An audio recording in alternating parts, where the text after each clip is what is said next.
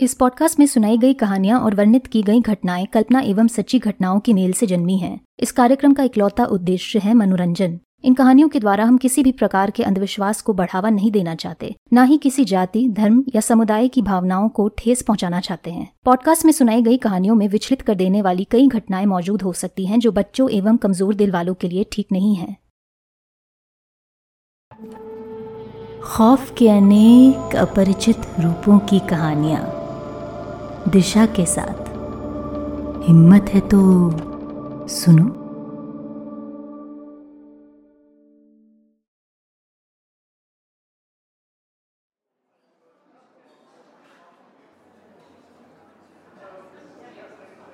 ये इस बात का सबूत है शायद कि हम सब काम से पूरी तरह बोर हो चुके हैं। जब ऑफ़िस में आज गलती से एक खाने का पार्सल डिलीवर होता है, हम उस पर भूखे जानवरों की तरह बरस पड़ते हैं। पैकेज में कुछ बड़े ही स्वादिष्ट डिज़र्ट्स निकले हैं तो उन्हें भला कौन रेजिस्ट कर सकता है? ये ज़रूर प्रशांत सर का सरप्राइज़ गिफ्ट है, आंचल कहती है। चल, वो खड़ूस का पल्ला। आसमान बरस जाएगा हम सब पर, इससे पहले कि वो हमें कोई ट्रीट दे। अभिनव कहता है तो फिर कौन हो सकता है? सबा पूछती है। किसी का होना ज़रूरी है क्या? अमरजीत बोल पड़ा। अरे डिलीवरी में मिक्सअप हो गया होगा, पर हमें उससे क्या? हमें तो बस पेट भरने से मतलब है।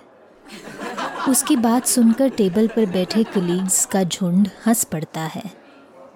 गाइस आई डोंट थिंक हमें इसे टच भी करना चाहिए। एक धीमी सी आवाज़ लिए सुनैना बोल पड़ी। ऐसे ही किसी अनजान डब्बे को कैसे ट्रस्ट कर सकते हो यार तुम सब? कुछ भी हो सकता है इसमें। ड्र, ड्रग्स हुए तो? तो? अमरजीत कान से कान तक की एक मुस्कुराहट खींच कर बोला ऐश करेंगे और क्या? टेबल के इर्द गिर्द बैठा हर कोई दोबारा हंस पड़ा। मेरे अलावा। पर यूँ तो मैं सुनैना की बातों से सहमत हूँ, मेरे अंदर किसी से बहस करने की हिम्मत नहीं है। I don't want to be the spoil spot of the group मैं इस ऑफ़िस में नई हूँ और सब पर एक अच्छा इम्प्रेशन बनाना चाहती हूँ। शायद इसलिए मैं अपनी आशंकाओं के बावजूद प्योर प्रेशर में आकर डब्बे में पड़े वो स्वीट्स एक्सेप्ट कर लेती हूँ। सभी तो एंजॉय कर रहे हैं उन्हें। और कोई भी अपना गला पकड़ ज़मीन पर रेंग नहीं रहा है तो सेफ़ ही होंगे। मुझे नहीं पता उस चौरस सफ़ेद बॉक्स में कौन से स्वीट्स रखे हैं। उस डब्बे पर एक छोटा सा रंगों के मेल से बना एक लोगो ज़रूर मौजूद है, पर कोई नाम या पता नहीं है।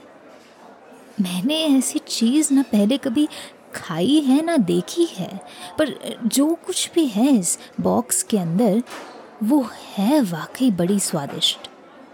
चॉकलेट की छोटी गोलियों जैसी, पर स्वाद में चॉकलेट से बहुत अलग।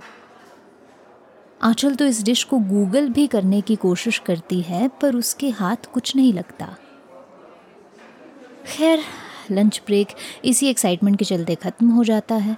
और जल्द ही सब अपने अपने डेस्क के लिए रवाना हो जाते हैं। मेरी ज़ुबान पर उस मिठाई का स्वाद देर शाम तक चढ़ा रहता है।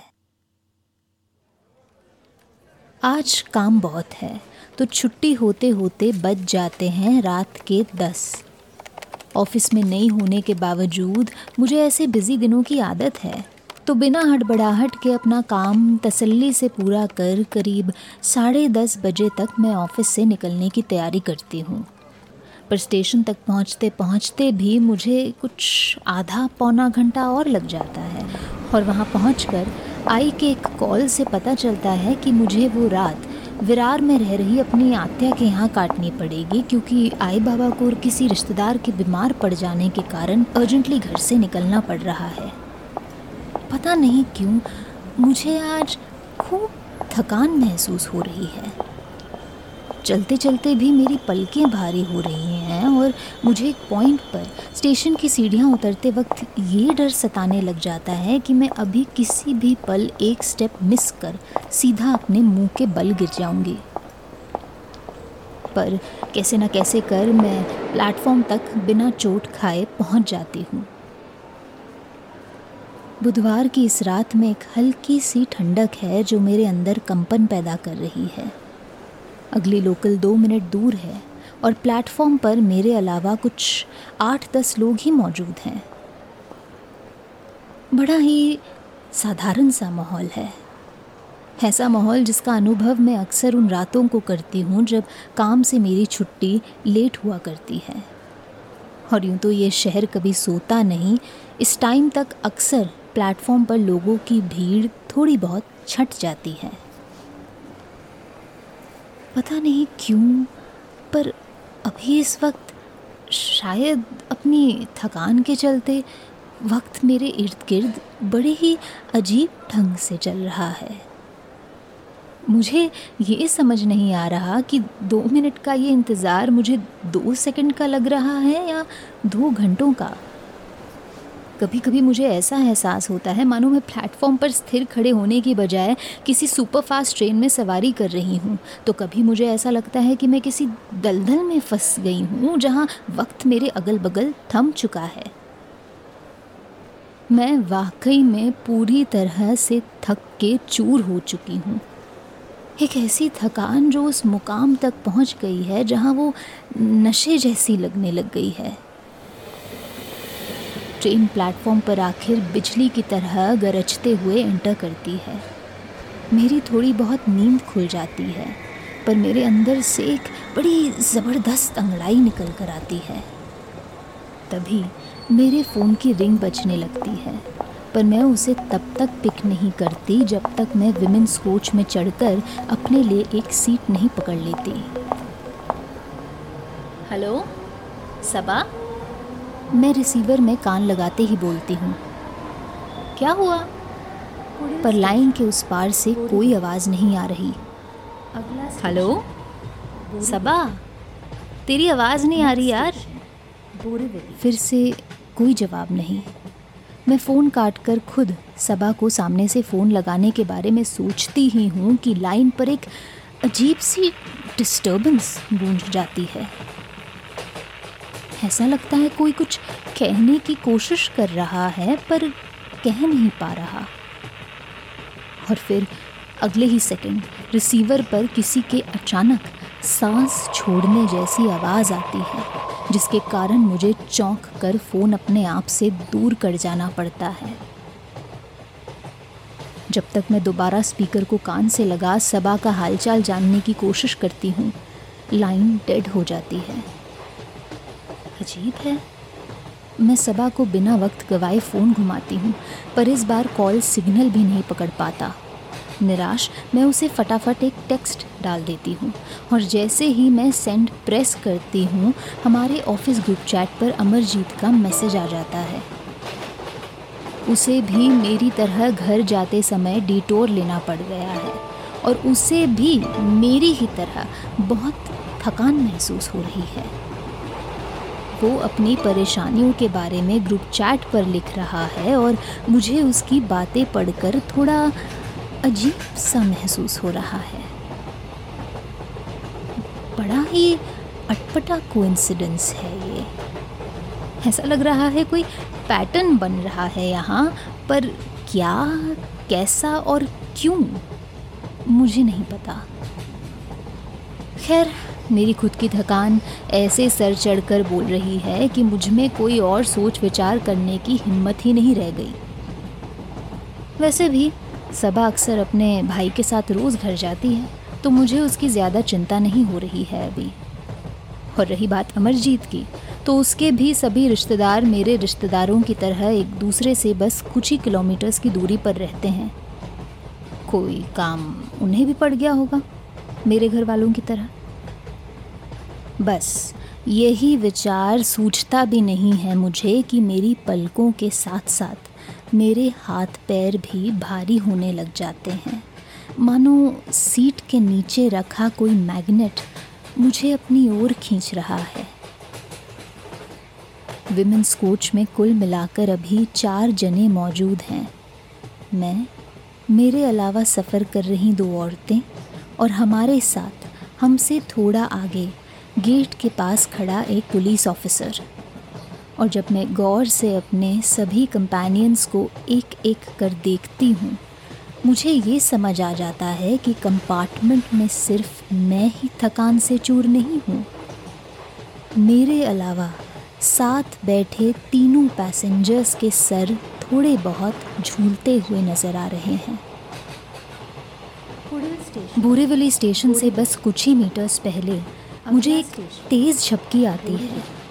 मेरा सर कंधे पर धीरे से दाई तरफ़ को झुक रहा है। ट्रेन की बदलती गति का साथ देता हुआ। फिर जैसे ही दहीसर का प्लेटफॉर्म करीब आने लगता है और ट्रेन धीमी पड़ने लगती है मेरा दाई तरफ़ को झुक रहा सर अचानक एक झटका खाता है और मेरी आँखें फट से खुल जाती हैं।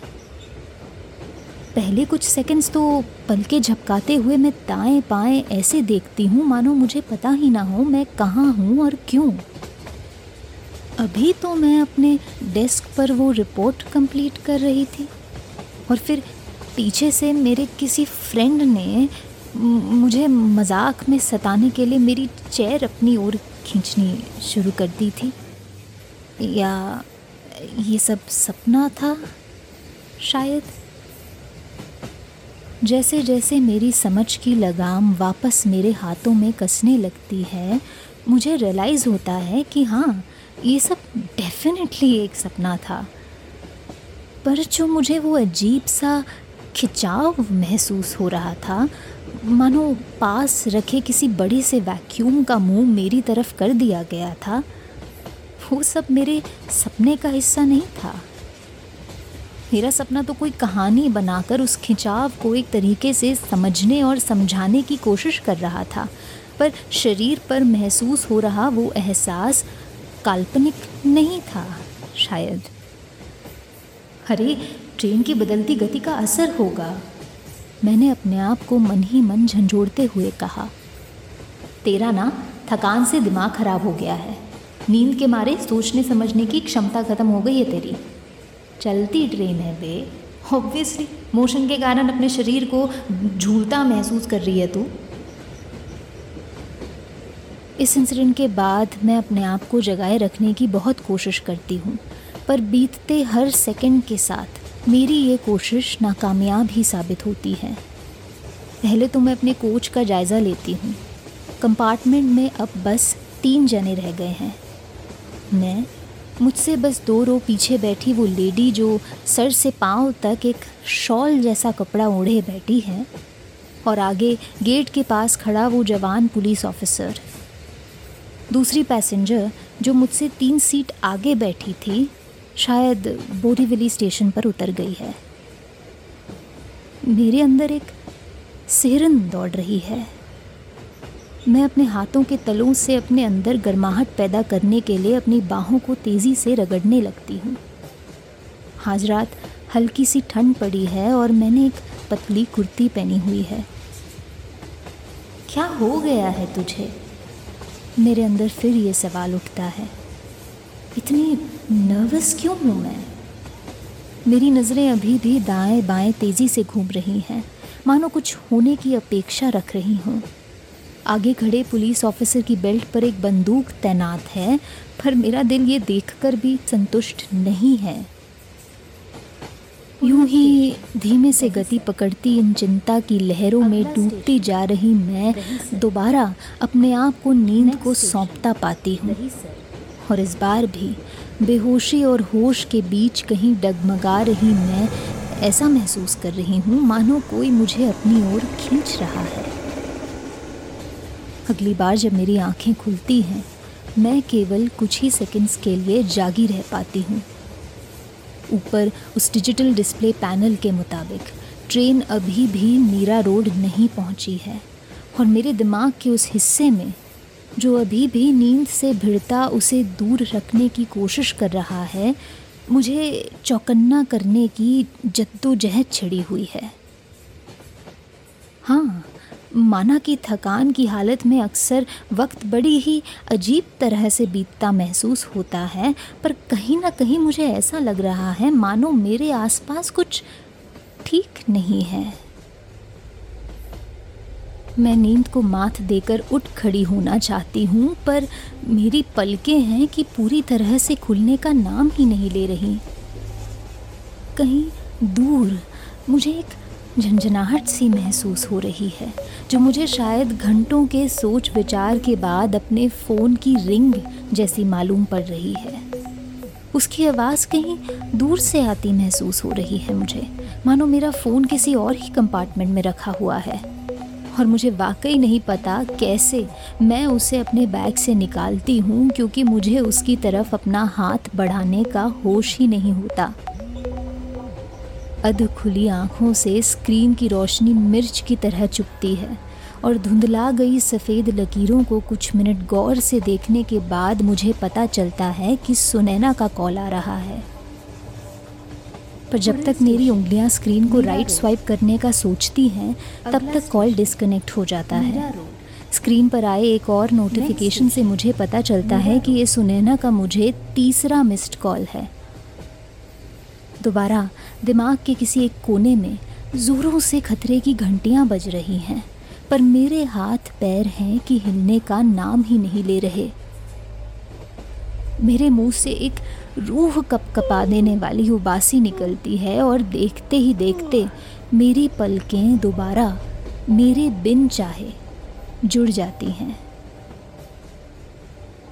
फिर से सर का एक झटका ट्रेन के प्लेटफॉर्म से निकलते वक्त गति पकड़ने पर, और इस बार मेरी नींद पहले से थोड़ी ज़्यादा टूटती है। मैं चौंक कर सीट पर सीधी हो जाती हूँ। मेरी पीठ ताड़ की तरह सपाट खड़ी। ट्रेन के बाहर नाईगांव का प्लेटफॉर्म पीछे जाता दिखाई दे रहा है, और कोच के अंदर फिर से कुछ मिसिंग है। जब मेरे ख्याल नींद से छूटकर ट्रेन की तरह गति पकड़ने लगते हैं तब जाकर मुझे एहसास होता है कि अब हमारे इस कंपार्टमेंट में दरवाजे पर तैनात वो पुलिस ऑफिसर नहीं खड़ा है। मुझे इस रियलाइजेशन के चलते ऐसा झटका लगता है कि कुछ देर तो मैं कोच में हुए उस दूसरे बदलाव को एकदम से पकड़ भी नहीं पाती। मेरा ध्यान पूरी तरह से इस बात पर टिका है कि वो पुलिस अफसर आखिर गया कहाँ? उनकी ड्यूटी होती है पूरे रास्ते कोच में पहरा देना। तो ऐसा क्या ज़रूरी काम आ गया उन्हें कि उन्हें इस तरह आधे रास्ते काम के बीच यूँ उतरना पड़ा? मेरी धड़कनें तेज़ होने लगी हैं और गला सूख सा गया है।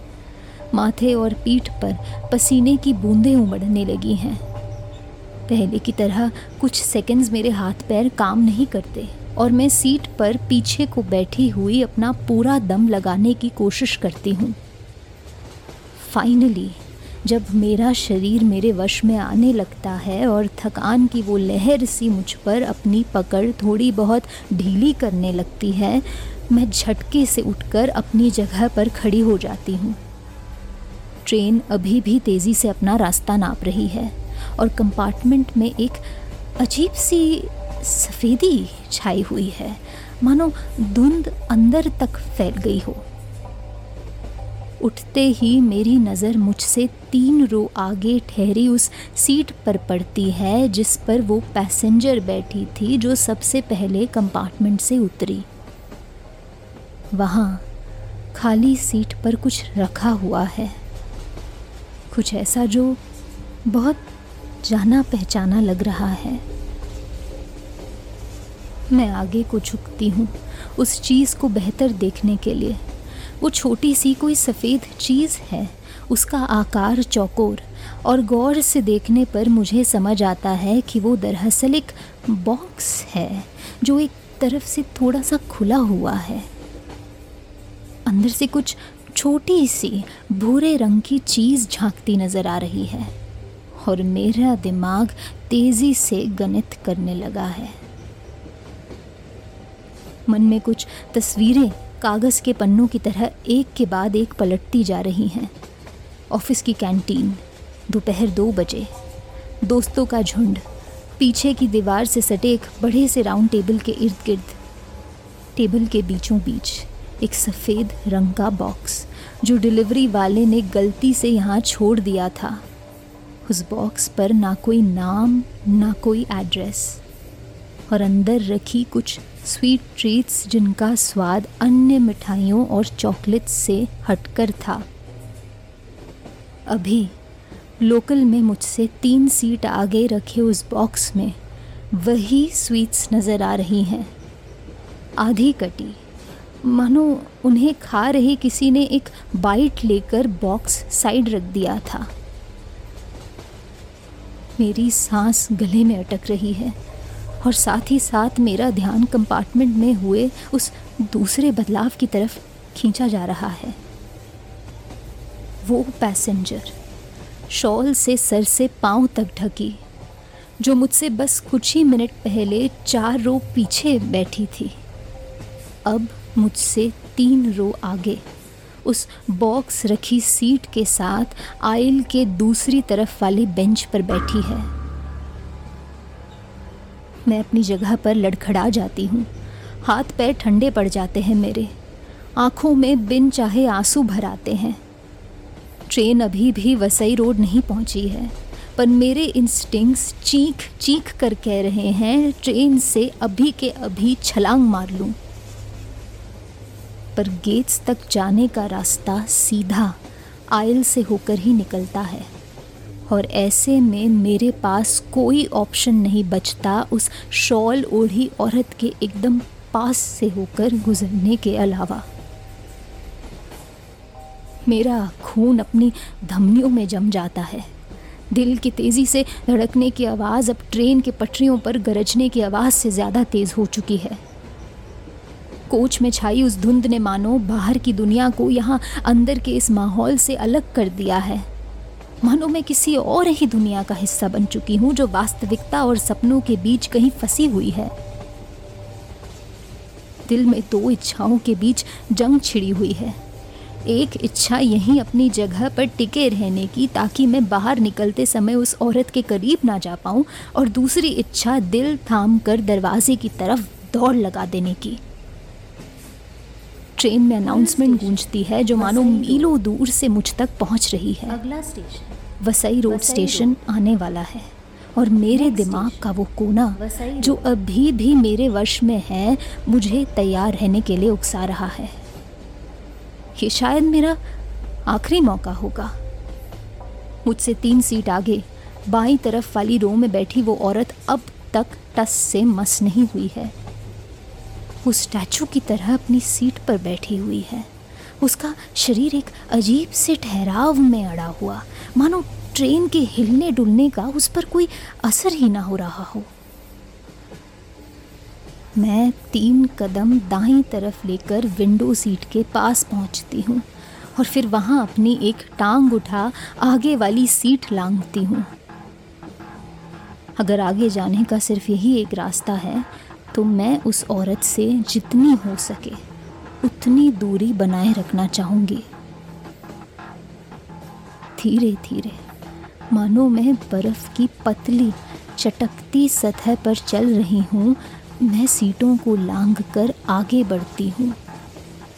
फसई रोड का प्लेटफॉर्म दूर से आता नज़र आ रहा है। और मेरे मन में उम्मीद की एक चिंगारी जाग रही है जो मुझे आगे बढ़ने की हिम्मत दे रही है। अपनी सीट से तीन रो आगे वाली सीटों को लांगने के कागार पर मेरे अंदर इतनी ऊर्जा भरी हुई है कि उस औरत के मेरे ठीक बाई तरफ़ होने के बावजूद मैं एकदम से अपनी जगह पर जम नहीं जाती। लेकिन जैसे ही मैं अपने हाथ पैरों के सहारे उन सीटों की रो में आखिर कदम रखती हूँ, वो औरत वजह नहीं होती। मेरे अचानक लड़खड़ा जाने की। एटलीस्ट पूरी तरह से तो नहीं। क्योंकि जब मैं उस रो तक पहुँचती हूँ, जहाँ वो दूसरी पैसेंजर कुछ ही मिनटों पहले बैठी थी, उसकी खाली कर दी गई सीट पर उस सफ़ेद बॉक्स के अलावा कुछ और भी मौजूद है।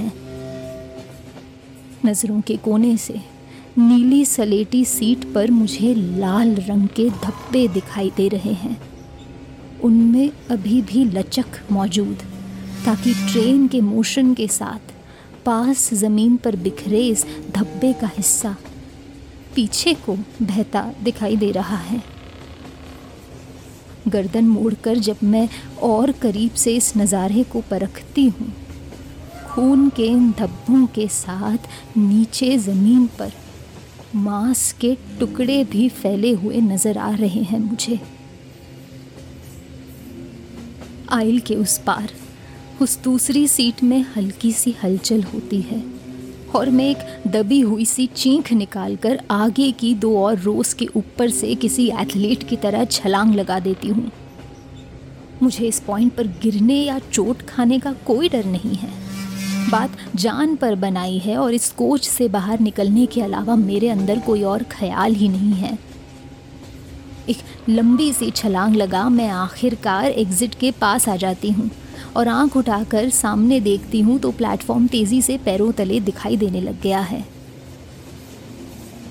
लेकिन जहाँ मैं खड़ी हूँ, वहीं से बस कुछ ही इंच दूर, नीचे फ्लोर पर और भी कई खून के धब्बे बिखरे हैं। ठीक वहीं, जहाँ कुछ देर पहले वो पुलिस ऑफिसर खड़ा था। मेरा दिल बैठ जाता है और पेट में एक अजीब सी हलचल होने लग जाती है। ठीक वैसी जो झूले पर ऊंचाई से नीचे आते वक्त महसूस होती है। कदम कुछ लड़खड़ाते हैं मेरे, और फिर पीछे को अपने आप ही खिसकने लगते हैं। जैसे ही मैं हड़बड़ाहट में एग्जिट पर लगे उस पोल को कसकर पकड़ लेती हूँ, मेरे दाहिने कंधे के कहीं पीछे मुझे एक आहट सुनाई देती है। किसी के सांस अंदर खींचने की। और ये सुनकर मेरे दिमाग में एक और याद ताज़ा हो जाती है। सभा का फ़ोन कॉल और लाइन पर वो अजीब सी डिस्टरबेंस उस वक्त भी जो मैंने आवाज़ सुनी थी, वो ऐसी ही तो थी। जैसे कोई बड़ा सा मुँह खोलकर एक गहरी सांस अंदर खींच रहा है। मेरा सर अपने आप दाई तरफ़ को मुड़ जाता है। सीट पर बैठी वो औरत अब अपने पैरों पर खड़ी हो चुकी है। जिस शॉल से कुछ देर पहले उसने अपना माथा ढका हुआ था, वो अब कंधे तक उतारा जा चुका है। गहरी काली आँखें बिना पलकों की माथे पर बटनों जैसी लगभग एक दूसरे से चिपकी हुई। शक्ल पर ना कोई नाक, ना कोई कान। चेहरे पर इन छोटी सी आँखों के अलावा कुछ और मौजूद तो बस एक खुला हुआ मुँह। आँखों के नीचे से शुरू होकर सीधा जबड़े तक खिंचा हुआ। ट्रेन रुकती भी नहीं है कि पोल का सहारा लेकर मैं अपने आप को वसई रोड के प्लेटफॉर्म में धकेल देती हूँ। काम मुश्किल होता है। पीछे से वो चीज़ मुझे अपनी ओर खींच रही है, पर मेरे मन में जीने की इच्छा गहरी है और दर्द का डर नहीं।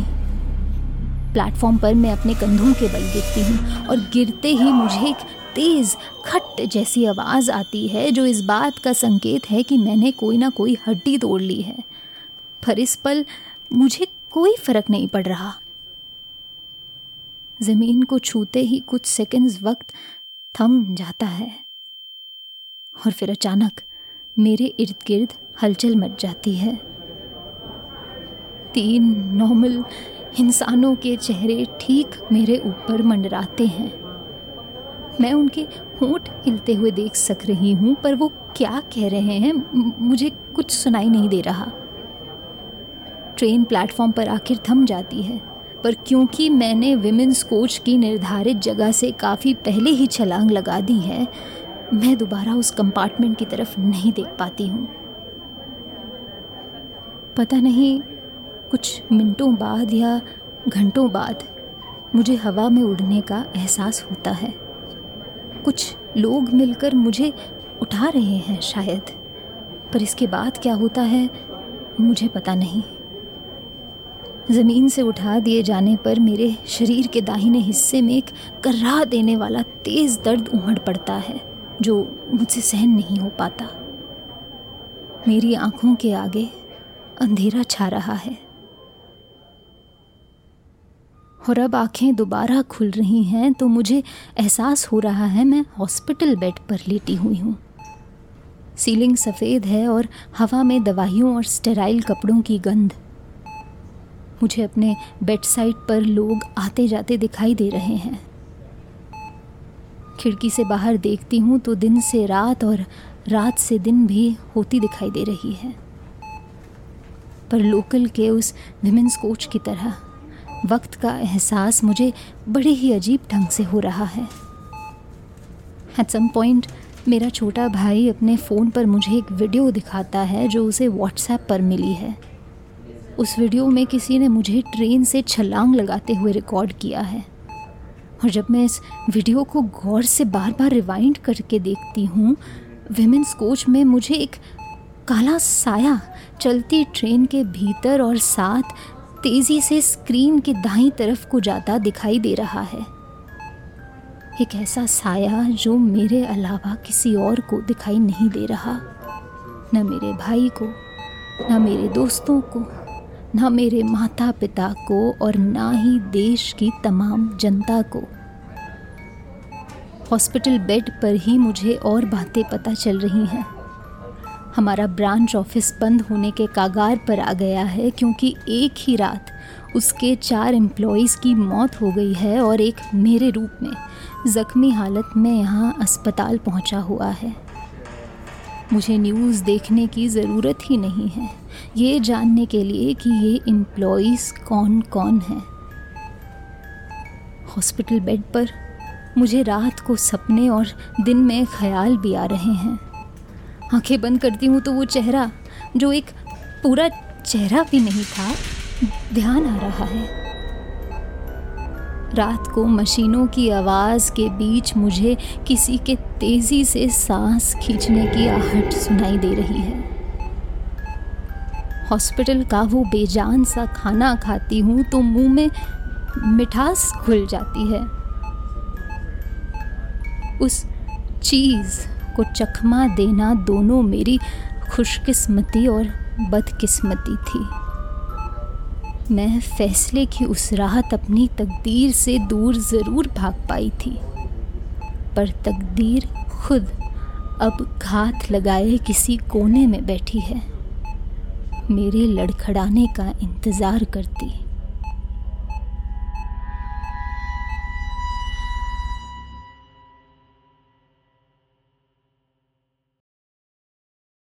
थैंक्स फॉर ट्यूनिंग इन अगर आप अपरिचित की कहानियाँ जल्दी एक्सेस करना चाहते हैं या यहाँ रिलीज़ होने से थोड़ा पहले सुनना चाहते हैं तो आप मेरे YouTube channel Aparichit horror stories in Hindi को ज़रूर सब्सक्राइब करें। लिंक आपको डिस्क्रिप्शन बॉक्स में मिल जाएगा। आप सुन रहे थे अपरिचित।